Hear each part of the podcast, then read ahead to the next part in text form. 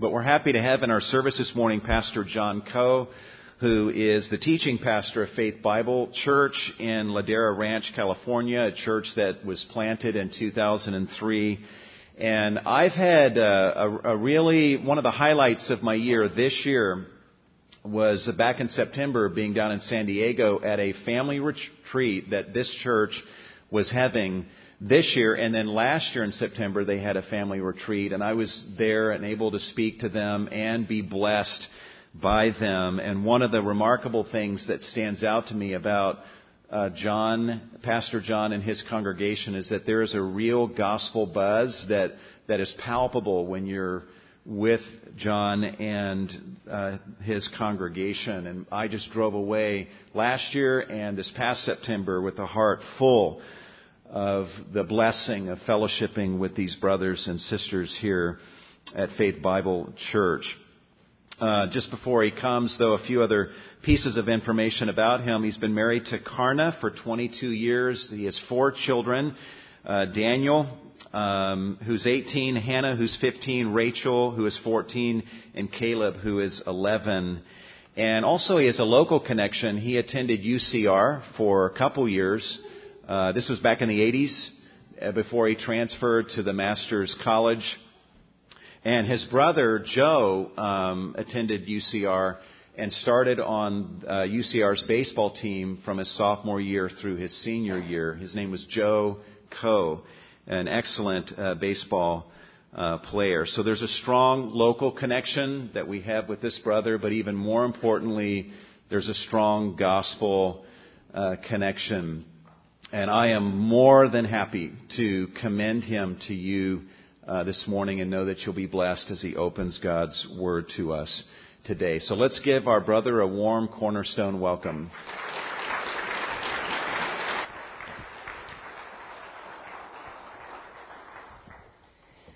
Well, good morning to all of you. It's a pleasure to be here. And as Milton was introducing me, I just recalled the time that he just had at our family retreat back in September. He came a year ago in September, and we kind of had a little emergency with one of our speakers. He had to fly and do a funeral in the midst of him being committed to our retreat, and Milton graciously came and just uh, blessed our hearts in such a, a unique way. And our people were like, why don't we have him come back next year? And so he, we asked him, and he did come back this past year and was our main speaker. And the same thing has happened.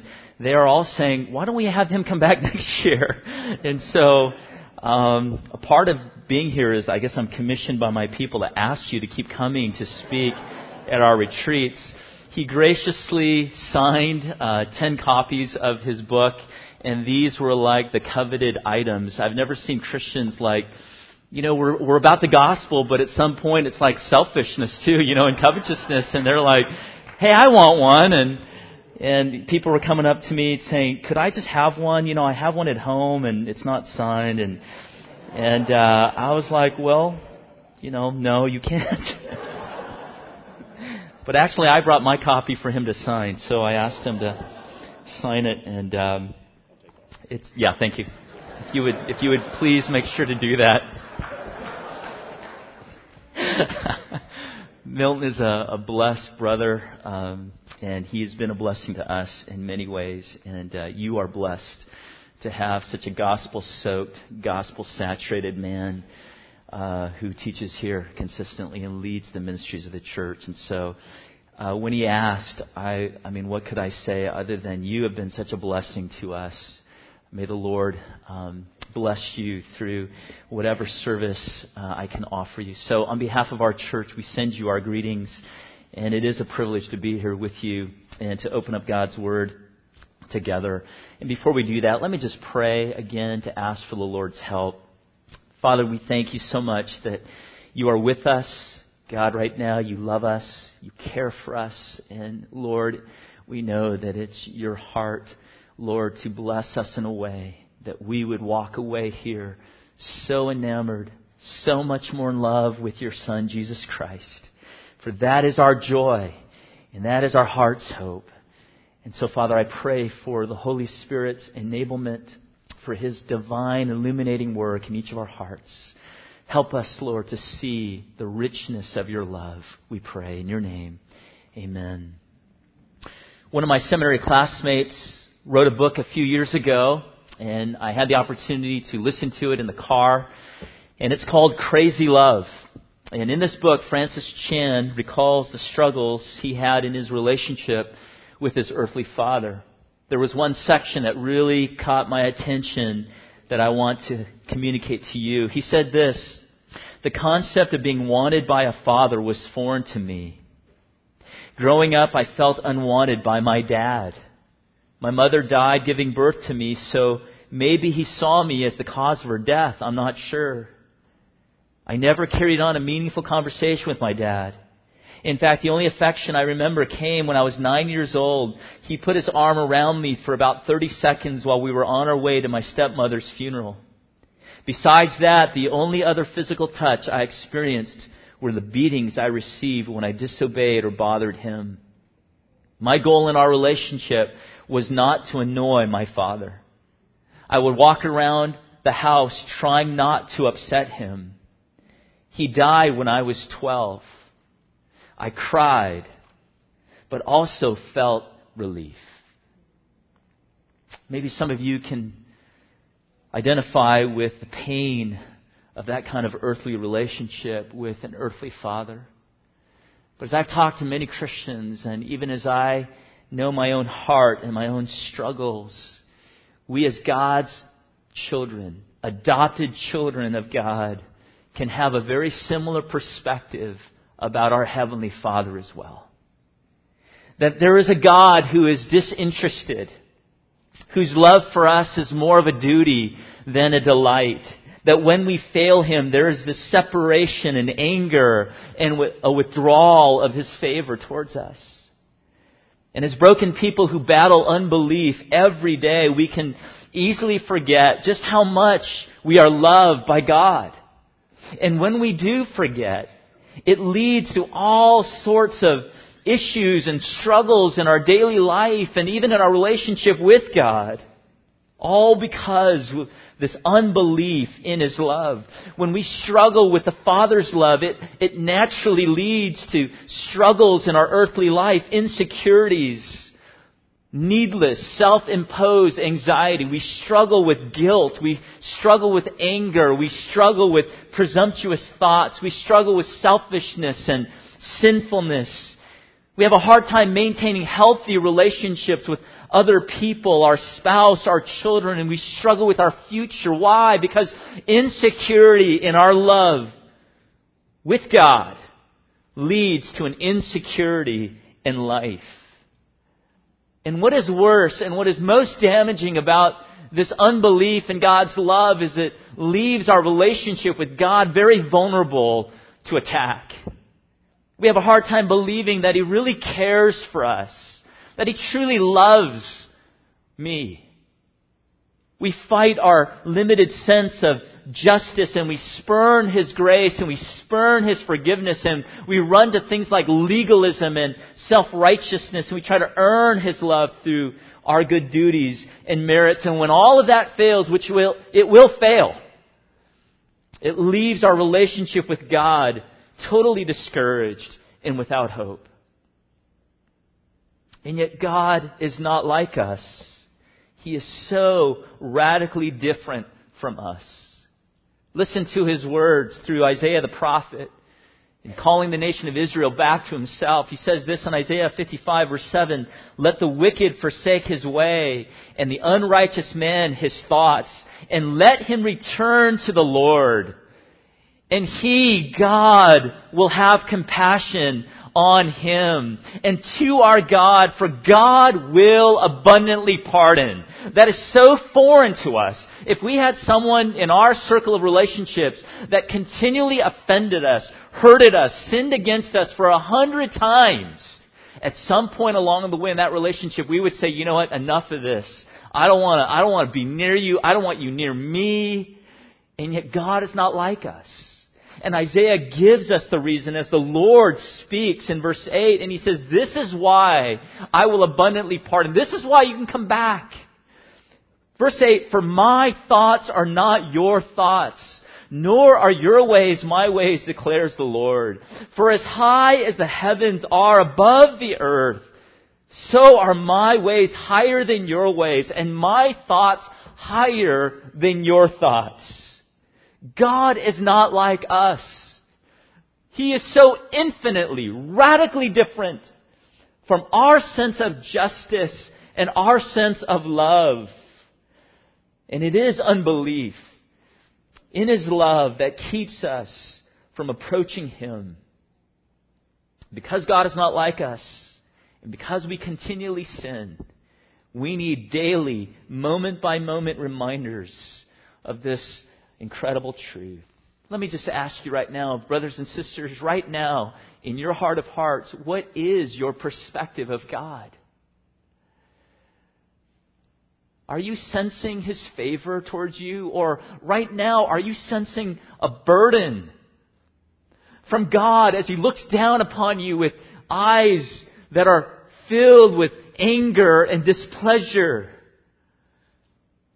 Are you looking at Him and seeing this infinite love despite who you are, despite the failures, despite the sinfulness, that He's taking delight in you as a son or a daughter?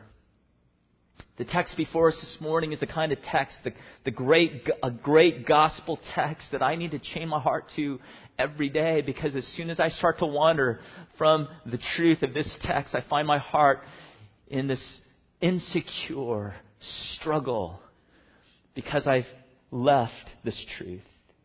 If you have your Bibles, open with me to Ephesians chapter 2. Ephesians chapter 2. And we'll be looking at the first four verses. And Paul has a purpose in this text. And the purpose is to convince each of us who know and love the Savior, to convince us of the love of the great Savior for great sinners like us. And so we want to look at this to uncover the greatness of God's love. And there's an outline in your bulletin you can follow along. Paul begins not with love, but interestingly, with wrath. Point number one God's wrath against sinners. Now, you might be sitting there saying, wait a minute. You know, I like the message, but why are we having to talk about wrath in order to talk about love? And I think that's a good question.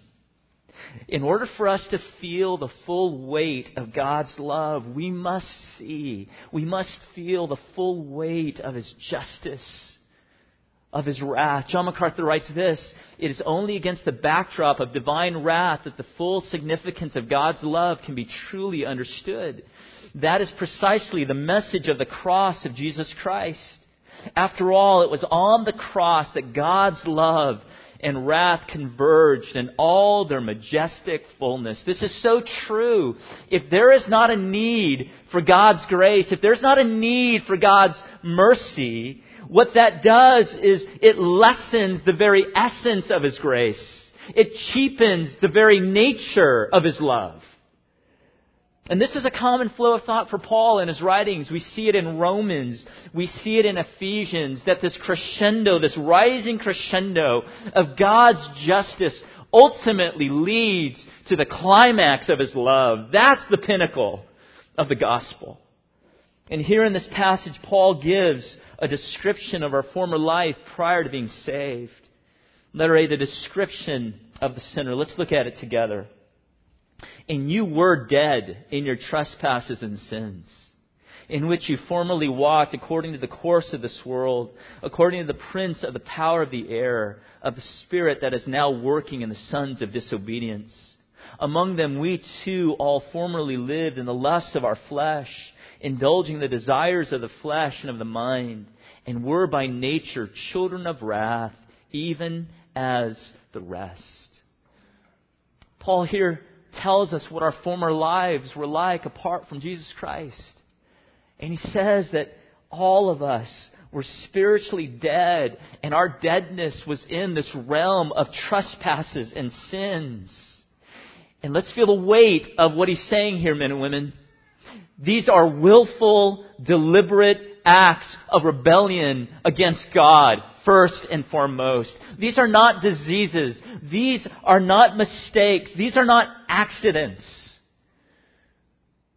These are voluntary choices that every single human makes. And this is the spiritual condition of everyone born into the human race. Romans 3:23 says for all have sinned and fall short of the glory of God and because we are sinners by nature in birth, sinning is the natural course of our lives. And Paul begins by stating plainly that we were spiritually dead to God. We were absolutely lifeless. There was no shred of spiritual life, no evidence of any spiritual life. Everything we did was done out of this bent, out of this nature of our sinfulness. Even the good deeds we tried to do and thought would be pleasing to God were all rooted in selfish motivations, man-centered motivations. They did not please God. And being spiritually dead is a helpless and hopeless condition to be in. Romans 8 7 says, The mind set on the flesh is hostile toward God. This wasn't some moral neutrality where we just try to keep our noses clean and we try to lead a good moral life. No. Our sinful past was hostile to God. We loved sin. That was the desire of our core being. We loved to rebel against God. We loved to be selfish and grab everything for ourselves. All in acts of rebellion against a holy God.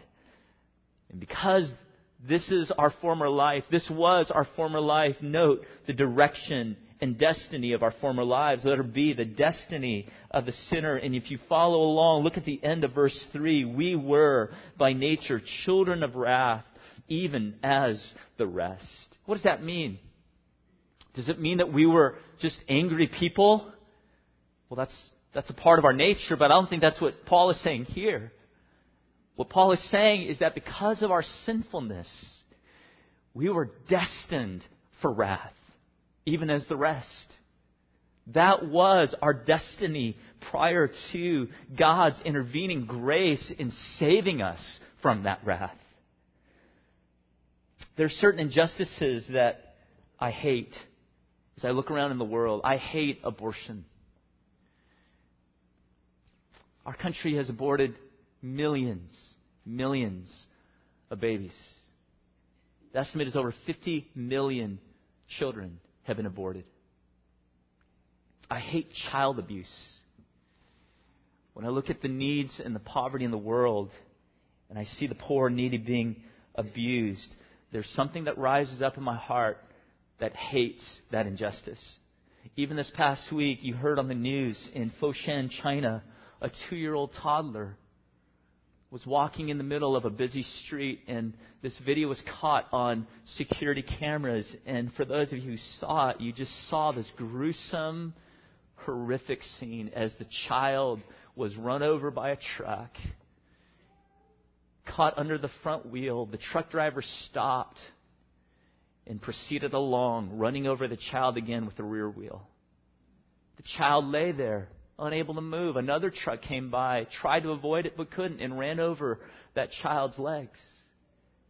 And as the video played on, over 10 strangers walked by that dying child in the middle of the street and did nothing. And my heart rose up in an anger over the injustice, the callousness of what was happening on that video.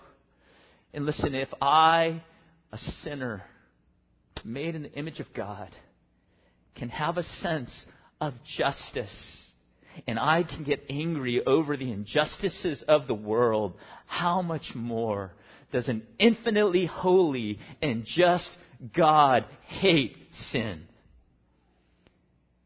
God was rightfully angry with us as sinners. Even now, these, the highest ranking angelic beings surround the throne and they cry out without ceasing night and day, Holy, holy, holy. Habakkuk 1.13 says, Your eyes are too pure to approve evil, and you cannot look on wickedness with favor. And because God is holy, and because He is infinitely just, His wrath is what we rightfully deserved. And the wrath and anger of God directed at those who reject Him is the most frightening reality in the universe, bar none. This is why the writer of Hebrews says in Hebrews 10:31, it is a terrifying thing to fall into the hands of the living God. It is the kind of thing that will grip your heart with such fearful dread. That's what he's describing. And Jesus, when he came the first time, he came to endure this wrath. And he did not come to judge, but he came to save. But men and women, when he returns on a white horse as the King of Kings and the Lord of Lords, he will bring the justice of God to bear upon sinful humanity. And Revelation 19:15 it says, From him comes a sharp sword, so that with it he may strike down the nations, and he will rule them with a rod of iron, and he treads the winepress of the fierce wrath of God the Almighty. Men and women, that's what we rightfully deserved. Every single one of us in this room were headed blindly towards the cliff of everlasting destruction. We had no idea what we're doing. We had no idea what was beyond that. And yet that was the love of our life, and that's what we rightfully deserved. And if human history ended there with every single sinner being condemned to everlasting destruction forever, there would be zero change in regards to the holiness and the justice of God. Without a single redeemed soul in heavenly glory, the angels would continually cry out, Holy, holy, holy, holy, holy forever and ever. And yet, praise God, the story does not end there. Because as you go from verse 3 to verse 4 in Ephesians 2, we see that that serves as the backdrop to the main point, which is found in verse 4 God's love for sinners. God's love for sinners. It's on this dark, sin stained backdrop that verse 4 is given, and these two words are just like a, a blinding, brilliant, radiant light that shines the glory of Christ. But God. But God. Being rich in mercy because of his great love with which he loved us. And here we were, helpless, hopeless sinners, destined for wrath. And out of this dark scene emerges this light of mercy, richness of mercy, abundance of mercy, amazing mercy. That when God sees, when He saw us in our helpless condition, headed for this cliff of destruction, His heart was not callous, but He moved his heart was moved in tender compassion and mercy, and mercy sprung into action. But the question we have to ask is why? Why? And Paul goes on to explain it because of his great love with which he loved us. Paul is saying very clearly that mercy was the result of his great love for sinners like us. It was His love that motivated this entire plan of redemption for His people. So, what makes this love so great? Let me give you five truths related to the essence of God's great love. This is the only time in the New Testament where God's love is, described this way a great love. Look at the first God's love for you was a free, uninhibited choice. If you look at the verse, it says, because of his great love with which, and he doesn't use a present, he says, he loved. there was a point in time in the past in which God chose to love us. When did He choose to love us? If you turn back a chapter, Paul gives us the answer in Ephesians 1 5. In love, he predestined us to adoption as sons through Jesus Christ to himself, according to the kind intention of his will. When was that? Paul is describing a scene before the universe was made where God the Father, God the Son, God the Holy Spirit concocted a divine plan that would now enter into time and space and it was at this moment where God set his affection, he chose to set his love on those he would save. God chose us even before he created the world. Now, you're saying, well, big deal. That's, that's great theological truth, but what relevance does that have for me? God set his love upon us not because of anything in us not because he saw your life and saw what a good person you turn out to be or how valuable you would be for the kingdom. But God chose us despite us. When he had every right to condemn us, he chose some for the salvation.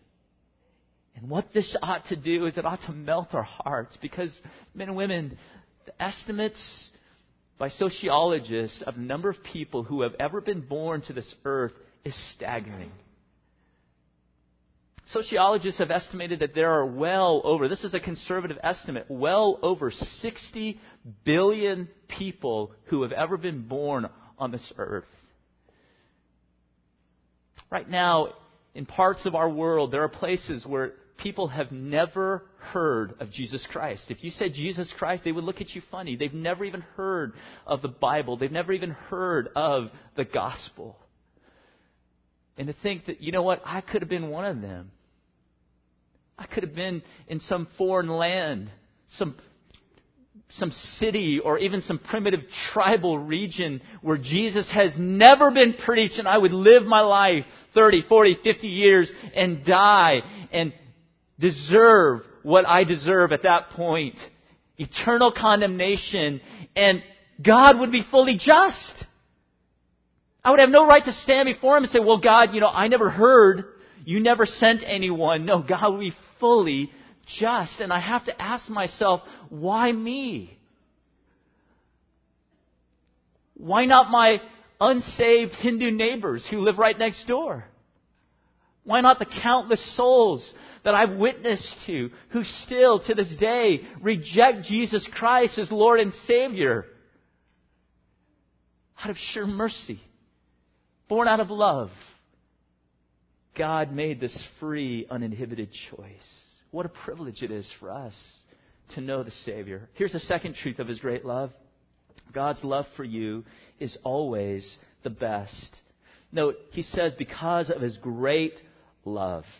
This, this adjective is describing the greatest range on a scale. It's the highest. It's the, it's the best. It's the greatest in quality and quantity. And so we have to ask ourselves, why is God's love so great? What makes God's love so great? What is it for you? Is it great because you can feel better about yourself? Is that what makes God such a great being? You walk out of here and say, man, I'm, I'm so glad I went to church this morning. I feel so good about myself. It's good to be me.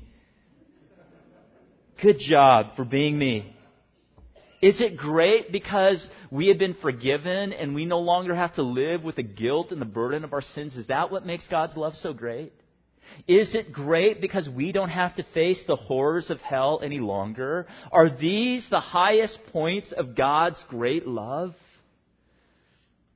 Listen to the words of Jonathan Edwards in his classic work, The Religious Affections. He says this True saints have their minds, in the first place, inexpressibly pleased and delighted with the things of God.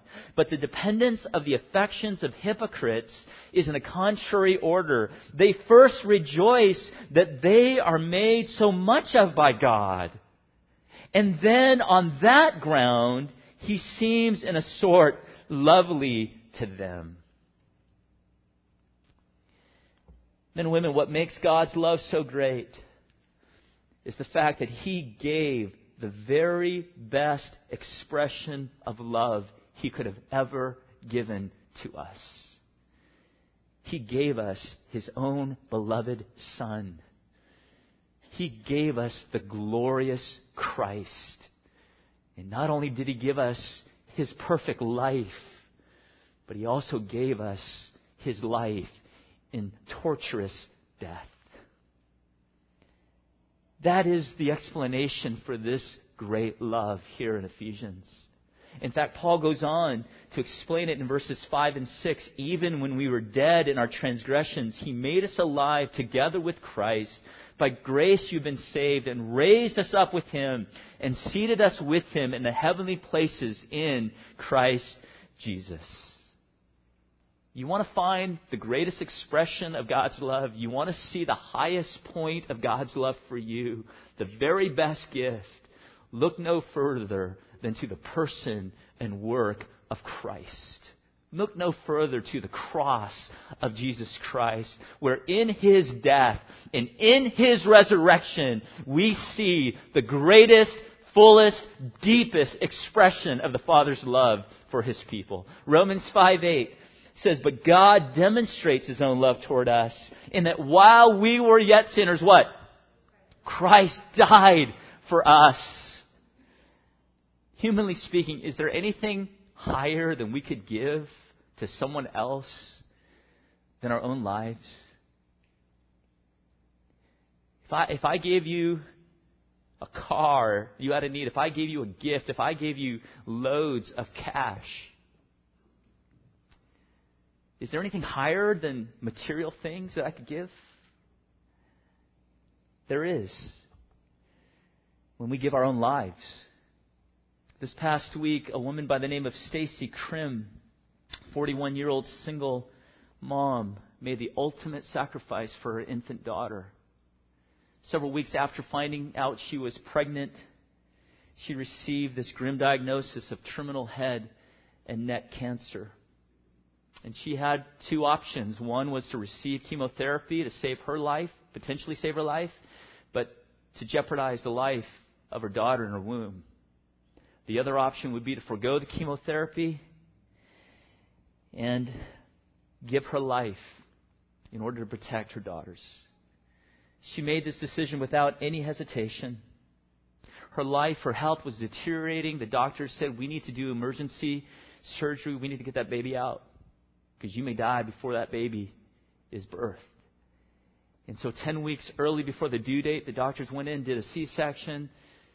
Baby is alive, healthy, growing.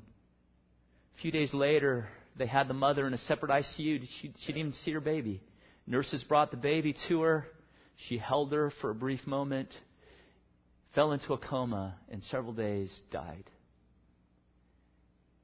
That baby girl received the greatest gift, humanly speaking, her mother could ever give her. No toy, no dress, no gift, no vacation, no education will ever match the ultimate gift of her very life.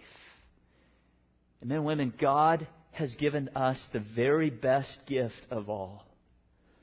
He gave us the gift of Jesus Christ, the beloved, His person and his work put on full display at Calvary.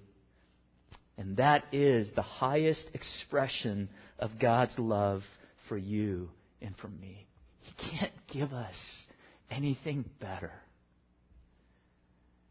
If you have Christ, you have everything. But if you have everything in the world, but you don't have Christ, you have nothing. Because God gave us the very best. He gave us Christ. Let us see. Here's a third truth God's love never changes. God's love for his children never changes. Because of what Christ did on the cross on our behalf, and because by faith we are brought into this mysterious union with Christ. God's love for us never changes. And this is what Jesus is getting at in John 17, starting in verse 22, when he said, The glory which you have, received, which you have given me, he's praying to the Father, I have given to them, that they may be one, just as we are one. And here is this most remarkable statement in verse 23, I in them. Christ living in us in some mysterious fashion, sinners, and yet justified, living in union with the Son of God. He says, You in me. Why? In order that they may be perfected in unity, so that the world may know that you sent me and love them, even as you have loved me. Because of Christ, because we are brought into union with Christ, we then are the objects of God's unconditional love. And the only way, listen, the only way God's love for His people would ever change is if it changed first towards His beloved Son. That's the only way. If God were ever to diminish His love towards His Son, which will never happen, that would be the only way in which His love for us would ever be diminished. Why? Because we are in complete union with the Son. Therefore, God's love for you, God's love for me is truly unconditional. The greatest chapter, in my opinion, is Romans 8. And the bookends of that chapter are bookended with this idea of unconditional love. God's grace. Verse 1, therefore there is now no condemnation for those who are in Christ Jesus. And in the end of that chapter, in verses 38 and 39, Paul says, Nothing will be able to separate us from the love of God, which is in Christ Jesus our Lord. God's love, listen, even on our worst days, you've heard it. You've probably heard that all the time here from this pulpit. God's love for you on your worst days, on your best days, does not change. I know we can feel as if it's changed. We can allow our hearts to just wander in unbelief as guilt is our motivation. As these expectations that we have about how faithful we ought to be and we're not lead us down this path of unbelief about His love. And I've been there many times. I'm there every day, battling my unbelief, trying to keep myself in the good grace of the gospel, not moving there. And the Christian life is not meant to be lived based on how we feel, but based on what is real. And men and women, what is real is that Jesus Christ died and paid for every single sin of everyone who would ever believe. And therefore what is real is that I am forgiven. Colossians 3:13, having been forgiven, how many of my transgressions? 90%? 99%? No, all my transgressions God has forgiven. And therefore, if we look to God, right now, we don't see a diminishing love. We don't see a conditional love. We don't see a waffling love. We see a faithful, covenant keeping love.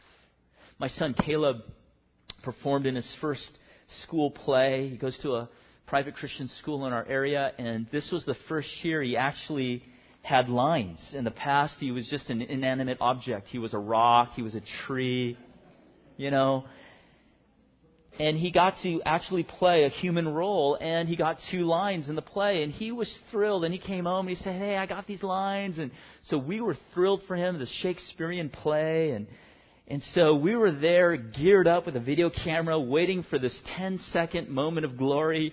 And when it was time for him to give his lines he absolutely choked he comes on stage and his best friend was in the scene and his best friend is like cracking up. And so here he is and he's just like, he is just laughing and he's trying to get out these lines in the midst of this laughter and it's incoherent and he turns around, he goes off the stage and he blew it. And there I was with a video camera, you know, getting this 10 second moment of glory. And if you would have seen my face in this moment of his failure, what you wouldn't have seen is probably what you're thinking right now. There was no anger in my heart.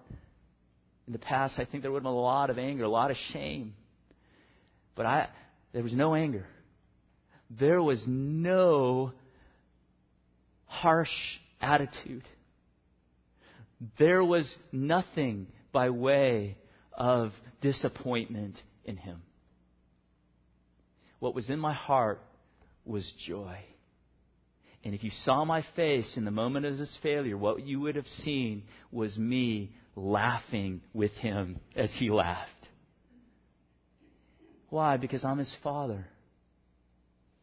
My love for him is not based on his performances in grammar school Shakespearean plays.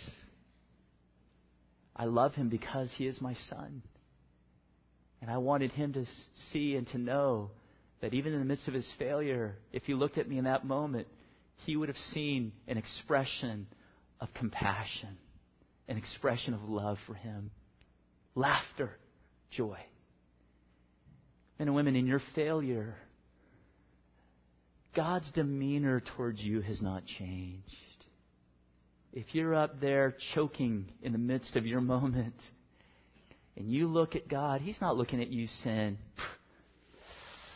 Again? No. His love never changes. Here's a fourth truth. A fourth truth concerning God's great love. God's love for you is His delight. God's love for you is His delight. Because God loves us as He loves His Son, His love for His children is a delighting love. So oftentimes we can just get the theology right, but we miss the heart of God. And God's heart is not filled with some dutiful obligation based on this contractual obligation to His Son because of precious blood. And therefore, God's heart is, okay, I'll put up with these people, I'll love them, but I'll do it out of duty. That's not the heart of our Heavenly Father. God's love for us is His delighting, exuberant, joyful, uninhibited celebration of joy. He enjoys to love us. Zephaniah 3:17. Here's a promise made to the nation of Israel that we are grafted into that speaks of the kind of love that God has for His children right now. It says this, the Lord your God is in your midst, a victorious warrior. He will exult over you with joy. He will be quiet in His love. He will rejoice over you with shouts of joy. Does that sound like duty? Does that sound like God's arm is being twisted by our good works to force Him to love us? No. This idea of exulting over you with joy speaks of being pleased, having a sense of fondness and enjoyment in the object of one's delight. God enjoys to love us. He delights to love us. He shouts with joy as he rejoices over his people. And this is the kind of delighting love the Father and the Son have for each of us who belong to Him. And that never changes either. Right now, God looks upon you as His child with enjoying, delighting love. And here's the fifth truth God's love for you is to be experienced. Men and women, it is not enough. Listen, it's not enough for us just to get into our head high, lofty thoughts of God's love and to leave here this morning and say, wow, you know, it was great truths about God's love. That's not the point. God's love was meant and designed for us to be tasted and experienced in our relationship with Him.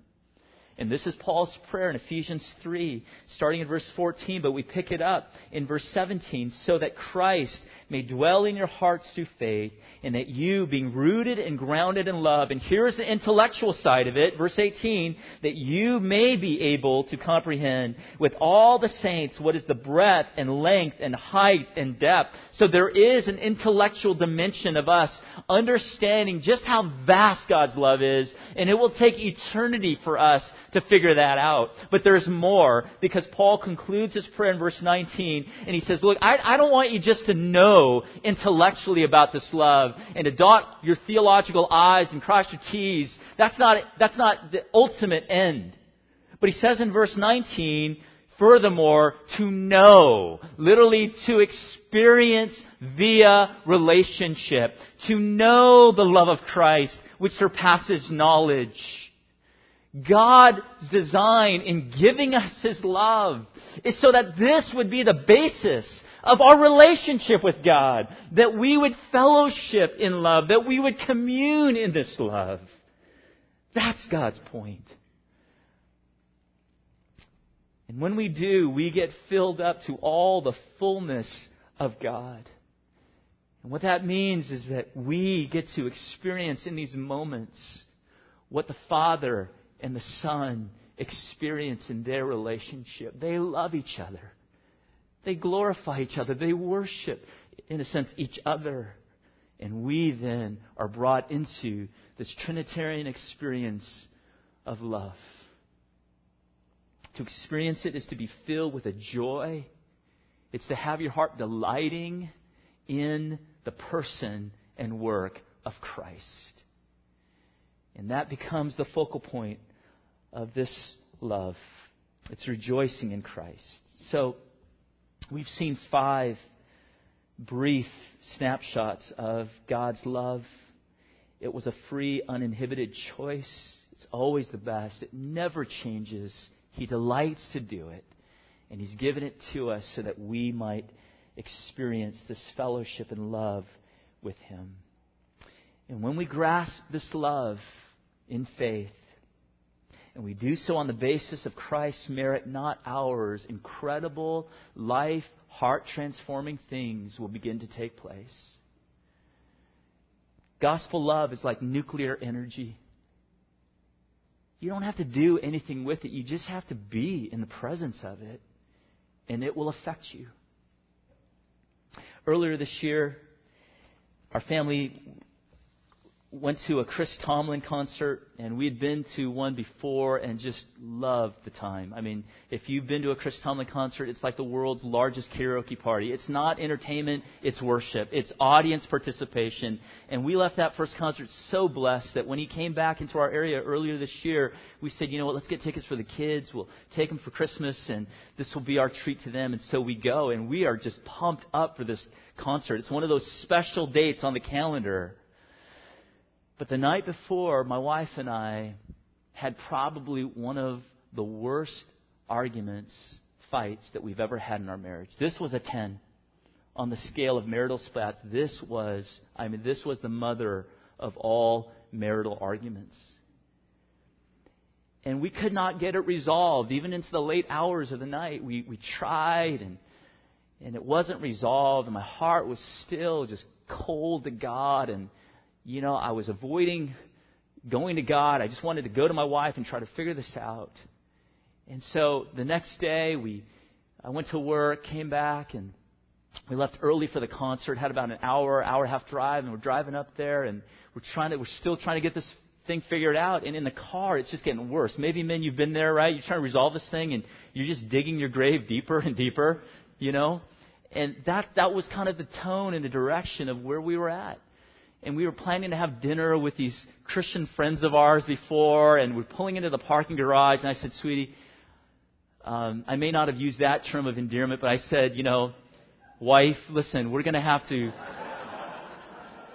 I mean, literally, I was not loving her at all. There was no affection. There were no roses. There was no violins playing in the background.